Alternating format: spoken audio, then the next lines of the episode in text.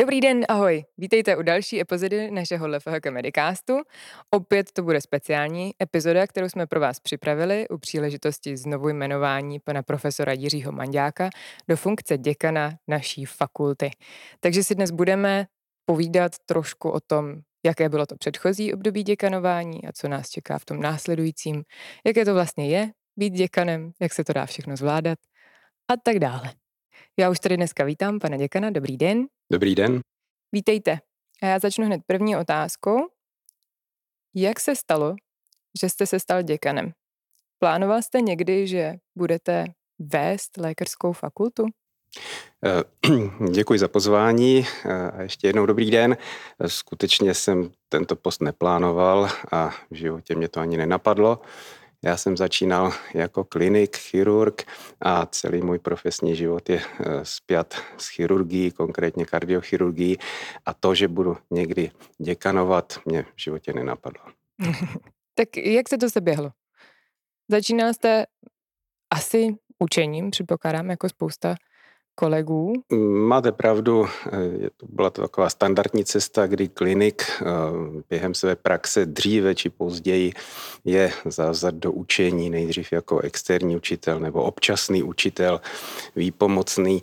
A eh, poté s postupem času, pokud se aspoň trošku tomu věnujete a, a máte možnosti se dál v tom rozvíjet, tak jsem vlastně získal nejdřív post externího učitele, následně eh, odborného asistenta. No a postup, a byl to vlastně dělený úvazek, čili i nadále jsem zůstával eh, chirurgem a k tomu eh, jsem občas učil, občas přednášel a tak, jak ten vývoj bývá. A posléze na to navazovala habilitace, profesura a už to tak nějak skončilo. A už to jelo.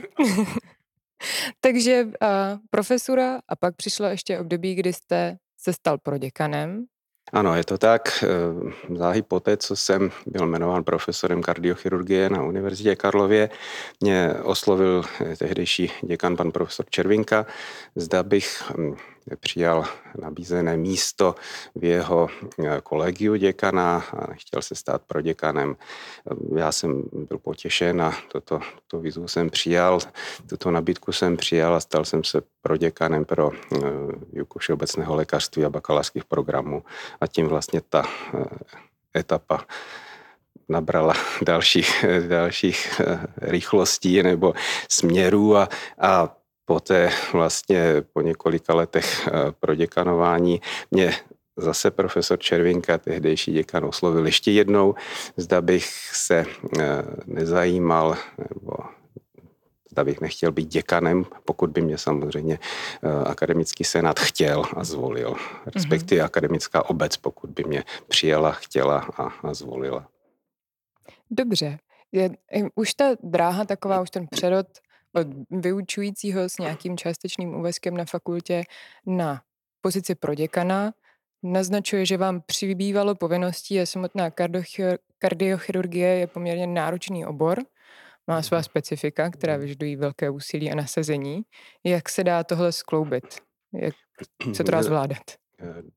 Do, řekněme, do toho eh, v té fázi, kdy je člověk odborným asistentem, docentem, eh, snad i pro děkanem, tak se to dá zvládat.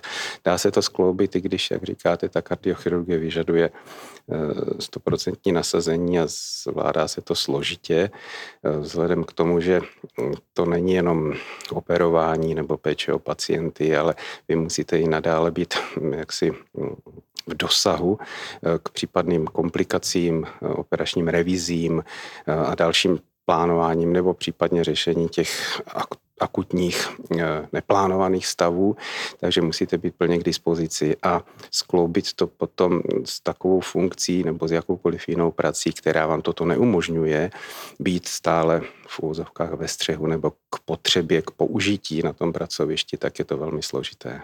Jinými slovy, pokud jsem proděkanoval, tak to skloubit ještě šlo.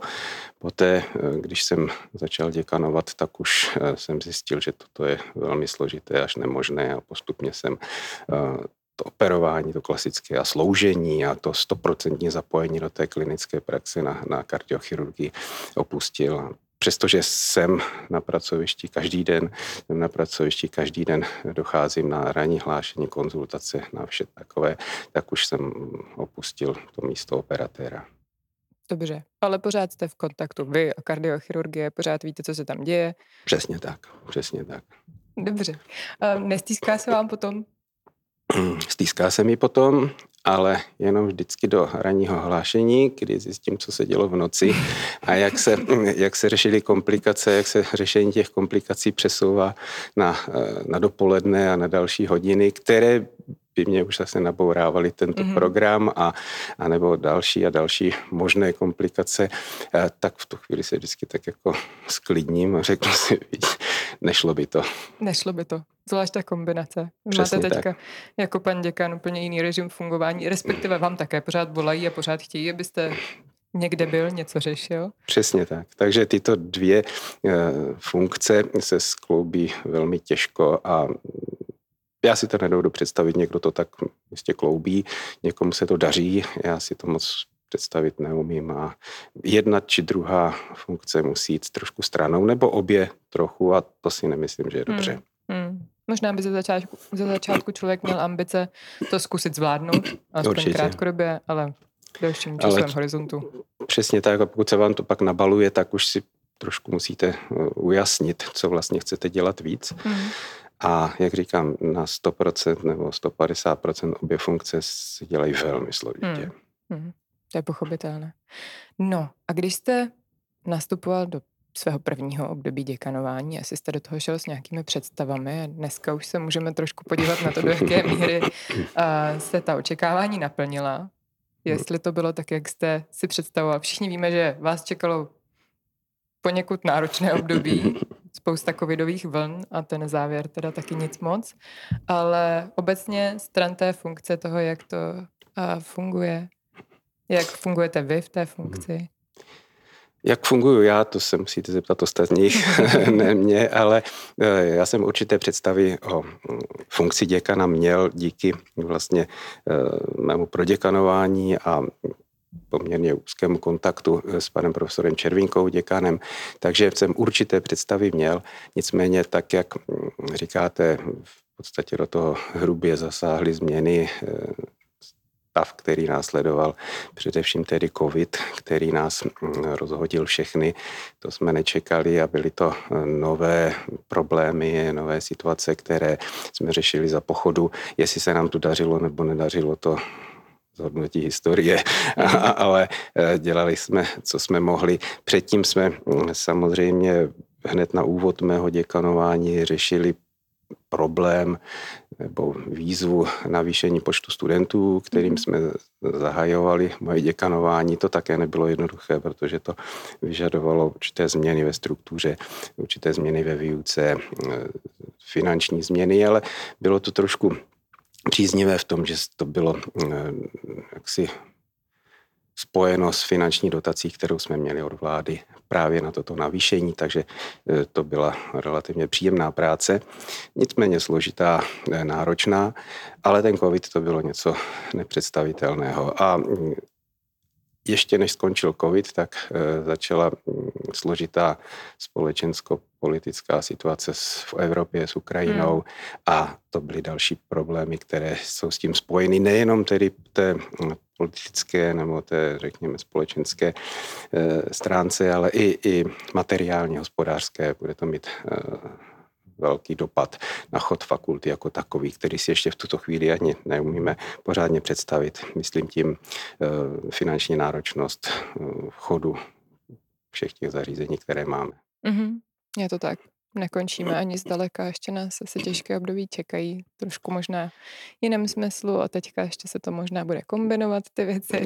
Bohužel, bohužel se to kombinuje i s tím, že máme velkou touhu, mnoha letou touhu eh, dostavět náš kampus, který stavíme jako dvojdomek eh, s farmaceutickou fakultou hmm. a eh, je to spojeno s mnoha potížemi a jeden, jedna z těch potíží je především rostoucí finanční náročnost, která je v dnešní době, ať už materiály, služby, eh, vše, eh, co se toho týká. A pokud k tomu přidáme ještě, mm, ještě nárůsty cen, které se dají očekávat v tom nejbližším období nebo v těch dalších obdobích, kdo ví, tak, tak je to veliký problém. Takže to jsou takové milníky, které jsem měl, které mám té Výzvy, ano, přesně výzvy, tak. výzvy je takové, takové slovo, které já moc neužívám, protože já tomu spíš říkám problémy.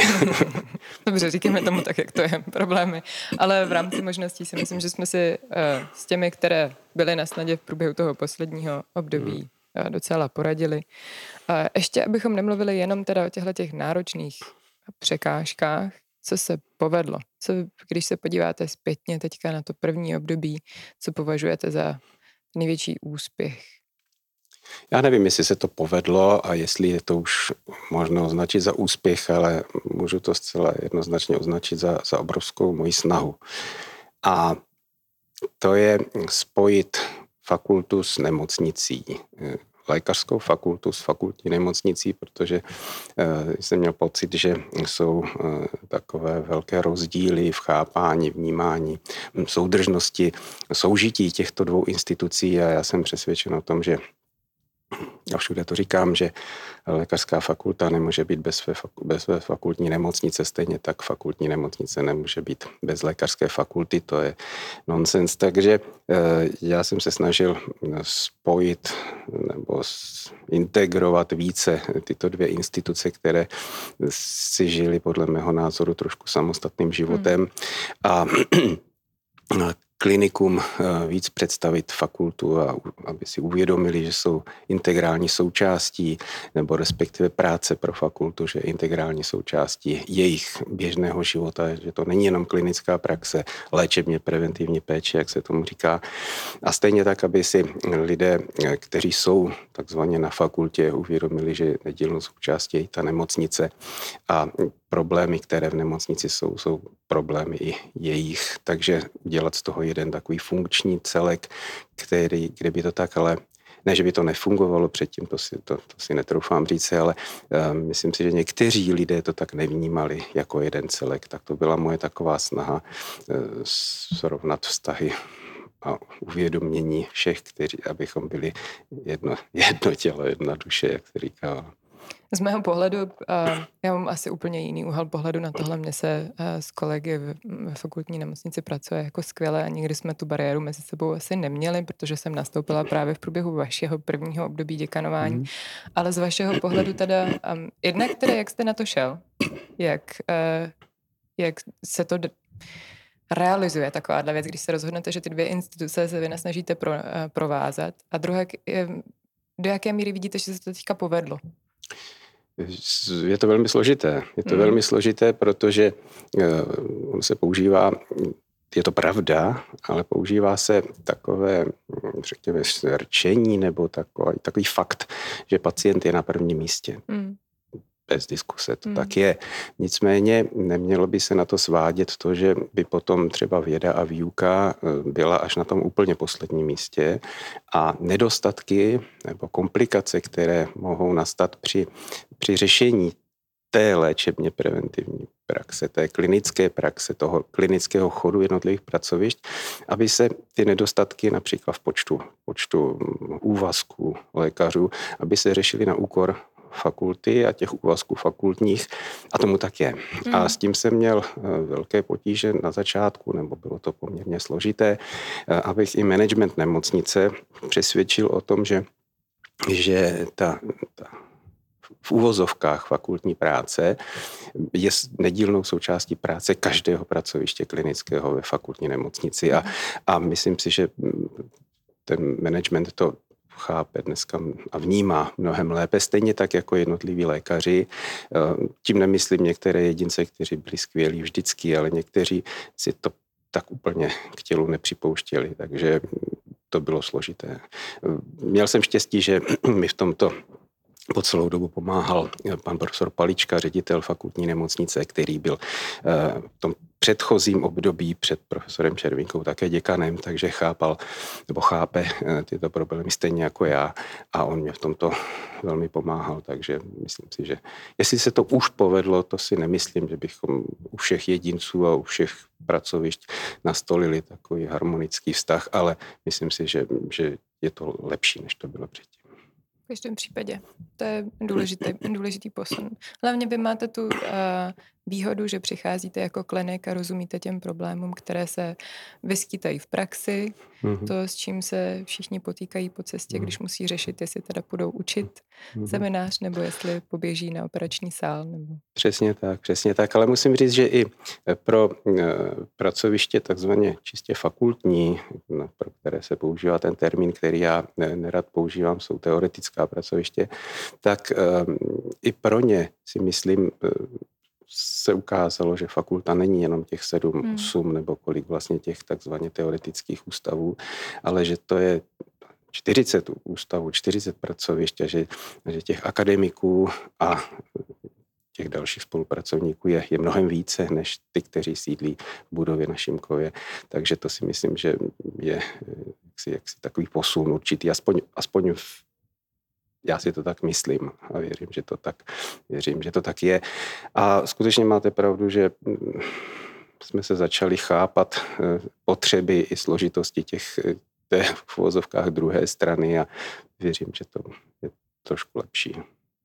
Dobře, tak jo. I když ne, musím znovu dodat, že to nebylo žádná, žádné katastrofální nebo nemožné předtím, to, to vůbec bych nechtěl ani zmínit a někoho urazit, vůbec ne, ale myslím si, že ten posun trošičku byl potřeba. Byl tam prostor pro zlepšení, prostě Pěkně řečeno. Ano, dobře. Tak to jsme trošičku schrnuli to předchozí období a mhm. teďka nás čeká další. Tak um, kdy vidíte ty vize, cíle, kde byste chtěl vidět fakultu za ty další čtyři roky? Na čem teď budeme pracovat? Mluvili jsme o Mefaradu, to všichni mm-hmm. víme, to bude těžká uh, záležitost, kterou před sebou máme, mm-hmm. ale takové ty vaše vize stran. Mm-hmm. V první řadě bych chtěl udržet tu vysokou kvalitu fakulty. Já jsem přebíral fakultu, která byla na vysoké úrovni, podle mého názoru. Ta práce byla odvedena skvěle a myslím si, že naše fakulta měla, eh, nebo má skvělé renomé a mým prvním úkolem jak v tom prvním období, tak i pro to druhé období je eh, tento, tuto úroveň udržet. Pochopitelně, pokud by to šlo, tak třeba i zlepšit, ale, ale musím říct, že jsem přebíral fakultu ve skvělém stavu a, a, a jsem, na to, jsem na to hrdý. A musím poděkovat všem, kteří se o to v těch předchozích eh, letech eh, zasloužili. To je jedna věc. Druhá věc je, co můžeme udělat i eh, do budoucna. Tak samozřejmě už jsme zmiňovali dostavbu kampusu, což je takový velký sen, a, ale také velká noční můra, pochopitelně. Pokud by se to podařilo, tak jak si pořád ještě přejeme a pořád nám ukazují ta čísla aktivity, že by to mohlo dopadnout, tak bychom otvírali v roce 26. Mm-hmm což by bylo moc fajn pro fakultu. Na druhou stranu je to obrovské finanční zatížení, se kterým se teďka potýkáme a se kterým se můžeme potýkat po dlouhou dobu poté, což nám komplikuje život eh, nebo respektive snahu o rozvoj v těch dalších oblastech, například výuce a především eh, výzkumu.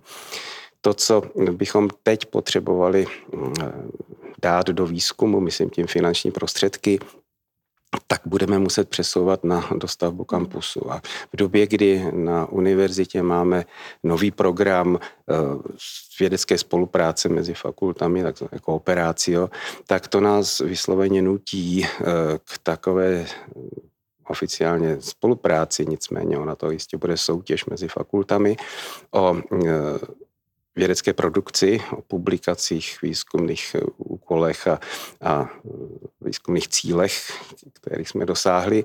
A to potom je potřeba mm, zafinancovat i z fakulty, nejenom z grantových studií a podobně, nebo z těch peněz, které přijdou z kooperací. Čili sladit finanční náročnost všech těch aktivit bude velmi složité. No a dalším takovým mým cílem je, je mm, zlepšit praktickou připravenost našich absolventů do jejich profesionálního života po absolutoriu, tak aby ten řekněme, nový lékař, nová lékařka, náš absolvent, byli lépe připraveni, byli si jistější v tom, co mají eh, dělat, nebo si byli jistější v situacích, do kterých se mohou dostat, ať už budou v jakékoliv specializaci.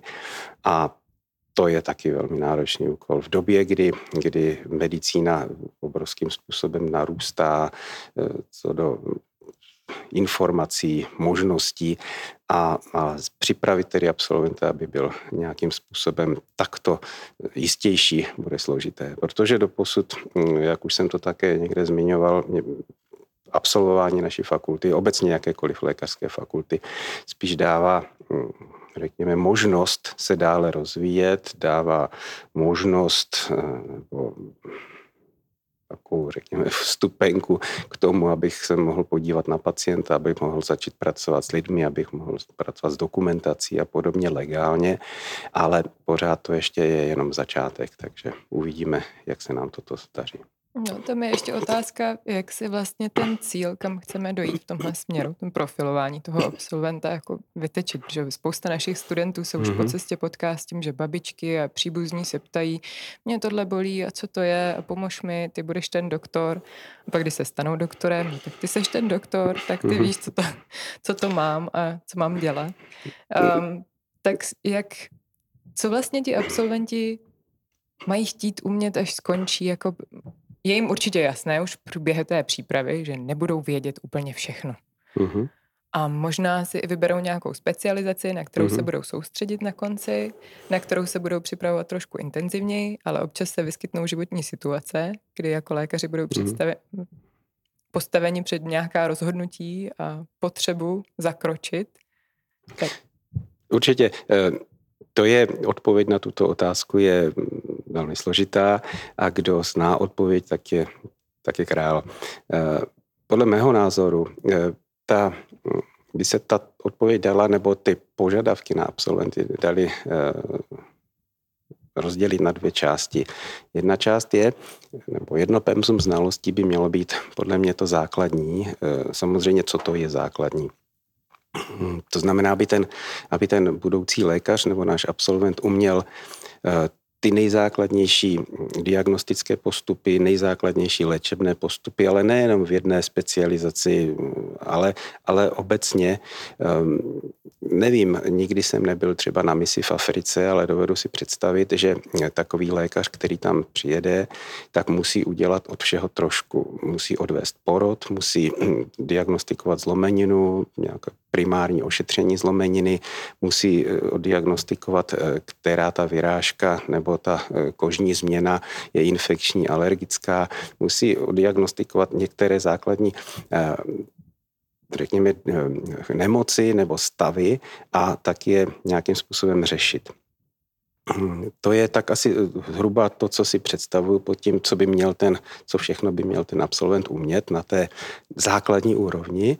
A poté by měl od toho ostatního vědět aspoň, že to existuje, mm. kde to případně najde, tak, aby se mohl orientovat. Když se ho tedy babička zeptá, tak jak jsme by, měli, byli bombardováni informacemi teď z, eh, z covidu, jak, když jsem si na to vzpomněl, co to je ECMO, tak aby tušil a mohl vědět, kterou knížku nebo kterou internetovou stránku otevřít, aby se to načetl a té babičce to řekl ale jinak, aby uměl ECMO nebo zavádět ECMO, řídit ECMO, nebo mm-hmm. tak to je určitě ne. Mm-hmm. Dobře. Tak jo, takže tam aspirujeme, milí studenti, studentky.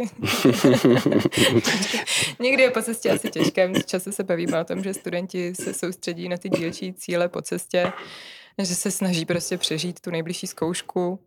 A... Tak, tak eh, fakulta je škola. Mm-hmm. A student, jeho cílem je od zkoušky ke zkoušce. Student potřebuje získat zápočet, pak se soustředí na získání zkoušky, pak se soustředí na získání celého ročníku, postoupit do dalšího ročníku a získání diplomu.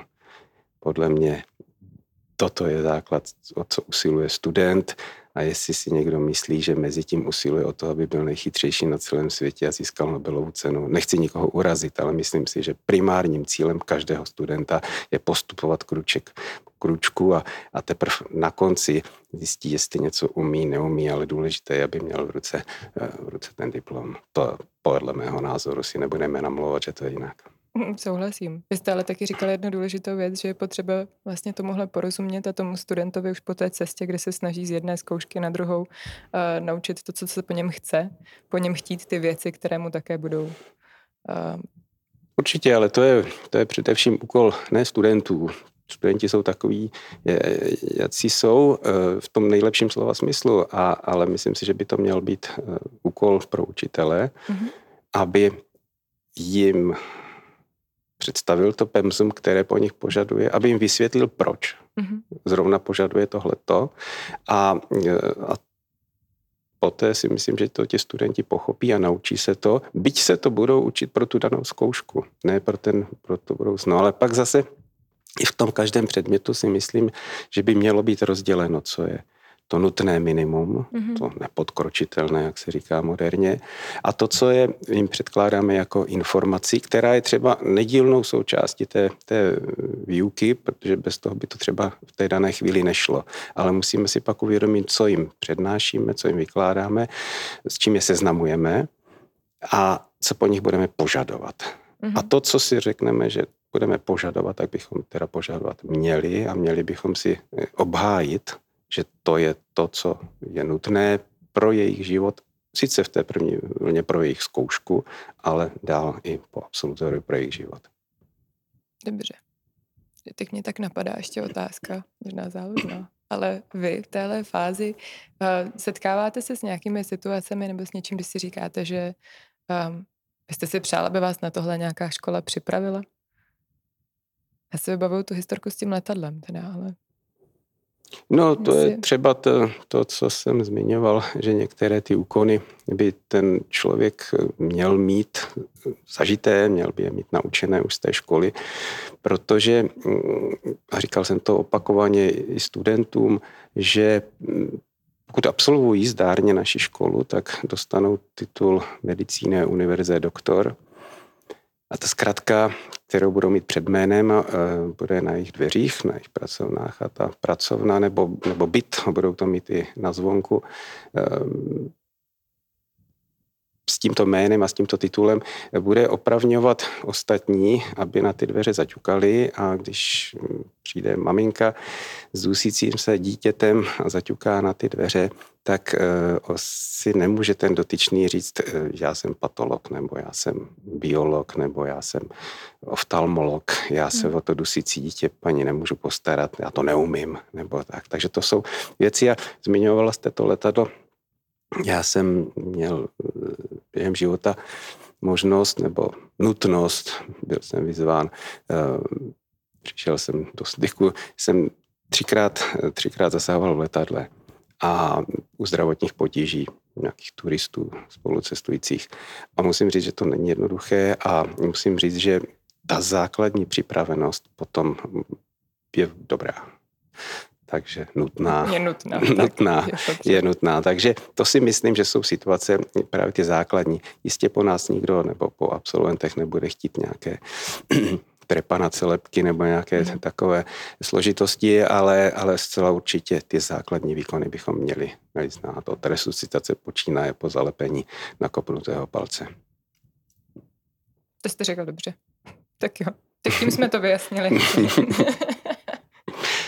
Uh, dobře, já se vrátím ještě k tomu, jak jsem uh, naťukla, jak v té funkci děkana fungujete jste říkal, že by to měli zhodnotit ostatní, ale to mě vůbec vlastně nešlo. Šlo spíš o ten režim toho, protože to je, je to taky trošičku jiná uh, práce, než si třeba mnozí dovedou představit, že některé věci, jak zvládáte třeba dovolenou, odjedete na dovolenou a všechno zmizí. Nic nezmizí. nic nezmizí, internet se nevypíná, eh, telefony se nevypínají eh, a máte jenom eh, touhu nebo přání, aby těch telefonátů a mailů bylo co nejméně. jestli vydržím na dovolené dva dny se nedívat ale ne. ani, ani to. Takže samozřejmě pak řeší člověk během té dovolené to nejnutnější, ale nelze neřešit, nelze absolutně se odstřihnout. Čili je to složité, je to funkce, která tak jako každá nebo mnoho jiných funkcí, to není zase nic mimořádného, extra, prostě je to práce jako každá jiná, ale je to práce, která musí být, musí být jaksi 24 hodin, 7 dnů v týdnu a protože řešíte věci, kdy se na vás někdo obrátí, zavolá vám někdo v 8 večer, napíše vám někdo v 10 večer a vy jinému napíšete v 10 večer, hmm. takže, takže a to si všichni víme, že to takto funguje. A naopak, že čím je větší klid, tak tím se víc řeší této administrativy. Takže je to práce, která vás pohltí a musíte ji dělat stále. Musíte ji dělat stále. To zní hrozně. No, není to hrozně, když vás to baví. Vás to baví? Baví. baví. baví. Na druhou stranu eh, kardiochirurgie se musí dělat také stále. Mm. Tam musíte být také eh, připravena 24 hodin, že vám někdo zavolá, povolá vás zpátky do práce a vy musíte, vy musíte jet. Takže to je to samé. Říkám práce jako práce. Dobře. Uh, tak jo. Víte, já jsem se zmiňoval, já totiž, a to by možná měli posluchači, naši studenti vědět, já nemám rád, když mě někdo říká, že medicína je poslání. Mm-hmm. A to se používá Správně se to používá, když mluvíme o medicíně obecně ve srovnání třeba s zaměstnáním nebo když vykládáme o náplni té medicíny, ale potom, když se začne pracovat, tak to není žádné poslání, to je normální práce, která se musí odvádět stoprocentně, musíte být stoprocentně do toho zavzata, musíte se tomu stoprocentně věnovat. Mm-hmm. Takže tam už na nějaké poslání, to je podle mě, to není tak úplně přesné oslovení, označení já jsem, taky už jsem to někde zmiňoval, já jsem vyrostl eh, generace, která, eh, kdy slovo poslání v medicíně bylo podle mého názoru zneužíváno. Mm-hmm. My jsme dělali od nevidím do nevidím a eh, za výrazně menší peníze, nechci říct směšné, ale, ale směšné peníze. A vždycky nám říkali, no však, když jsi lékař, to je přece poslání, tak mlč a dělej. Mm. To není pravda. To mm. není pravda. Lékař má určité poslání v tom smyslu, že může, musí dělat nějaké výkony, které děl, někdo nedělá, že zachraňuje životy a tak dále. To je pravda. Ale práce jako taková je, je práce. Chápu. Já myslím, myslím, Krásná, se... hezká, ano. nádherná, ale je to práce. Takže k tomu tak musíme přistupovat. Musí se odvádět precizně a člověk tomu musí dělat naplno. Tak děkuju za tohle vysvětlení. A teďka se na závěr asi ještě budeme chviličku věnovat studentům, protože jsme doteď mluvili o tom, co všechno v těch předchozích obdobích potkalo vás, s čím jsme se potýkali, co nás čeká v tom následujícím období stran vlastně toho rozvoje fakulty? A co studenti, co vzkážeme jim, jak můžou nám třeba pomoct? Nebo co můžou dělat oni mezi tím, co my se snažíme nějakým způsobem pracovat na profilu absolventa a zjišťovat, hmm. co pro ně bude nejlepší a jak to všechno inovovat a modernizovat, aby se jim lépe studovalo co bychom měli zkázat studentům? V první řadě ať pracují sami na sobě, ať studují, protože jsou studenti, ať se snaží to své studium nebrat jenom jako nutné zlo od zkoušky ke zkoušce, i když vím, že to tak je, ale ať se pokusí v tom najít ještě i něco jiného, něco, co je, je skutečně posouvá dál. A co mohou využít už během studia ve své, řekněme, praxi zdravotnické a podobně. Čili aby skutečně pracovali sami na sobě. Ale zároveň bych si přál, pokud by eh, se studenti, ať už v jakékoliv míře a v jaké jakékoliv formaci, ať už je to v akademickém senátu nebo ve studentských spolcích, nebo i individuálně zapojili do práce na tom, co jsem uh, zmiňoval předtím. To znamená, aby nám pomohli svojí zpětnou vazbou zlepšit to, co se zlepšit snažíme, to znamená připravenost jich, připravenost absolventů, abychom měli zpětnou vazbu o tom, zda naše výuka je mm, solidní, zda je srozumitelná, zda si myslí, že je dostatečná, či si, zda si myslí, jestli některé věci eh, z jejich pohledu jsou zbytečné, čili abychom spolupracovali v tom nejlepším slova smyslu, abychom mohli mohli společně posouvat, eh, měnit kurikulum, měnit náplň výuky a zlepšovat připravenost našich absolventů, tak jak jsem se o tom zmiňoval předtím. To je skvělý zkaz. Já si myslím, že budeme rádi. Nám se už za ty poslední roky docela podařilo uh, s nimi navázat kontakt a spolupracujeme se studentskými organizacemi. I v tom akademickém senátu jsou aktivnější, což je hrozně fajn slyšet, uh, že se o ty věci zajímají a že nám tu zpětnou vazbu dávají. Tak... Určitě a nejenom v tom senátu, ale i v těch uh, studentských spolcích a individuálně, takže to je skvělé. Děkuju. To byl skvělý závěr. Takže tady to, myslím, můžeme uzavřít. Já vám moc děkuju, že jste se námi přišel popojídat, že jste s námi sdílel svoje zážitky a zkušenosti s děkanováním na naší fakultě. A poprosím všechny posluchače, kteří s námi vydrželi až do tohoto momentu, pokud bychom na některé vaše dotazy, pokud by vás něco zajímalo a něco jsme nezmínili, jakože jsme se snažili toho probrat spoustu, tak nám klidně napište, máte tam odkaz na formulář v popisu, nebo můžete poslat e-mail na e-mailovou adresu, která je tam uvedená, dejte nám zpětnou vazbu, nebo nám pošlete svoje dotazy, budeme se na ně těšit. Já děkuji za pozvání, děkuji za to, že jsem mohl některé ty myšlenky eh, říct všem posluchačům, ale zároveň bych taky eh, chtěl vyslovit přání, že pokud eh, budou mít chuť ke spolupráci nebo budou mít dotazy nebo jakékoliv problémy, tak budu moc rád, když za mnou přijdou osobně, když si o tom budeme moct povykládat, ať už oficiálně v pracovně nebo neoficiálně, kdekoliv, kdekoliv jinde, kde se nám to bude líbit. Takže ještě jednou děkuji za pozvání a přeji všem studentům hodně štěstí, síly a, jak říkám, neutuchající optimismus, že to všechno dobře dopadne. Děkujeme. Naschledanou. Naschledanou.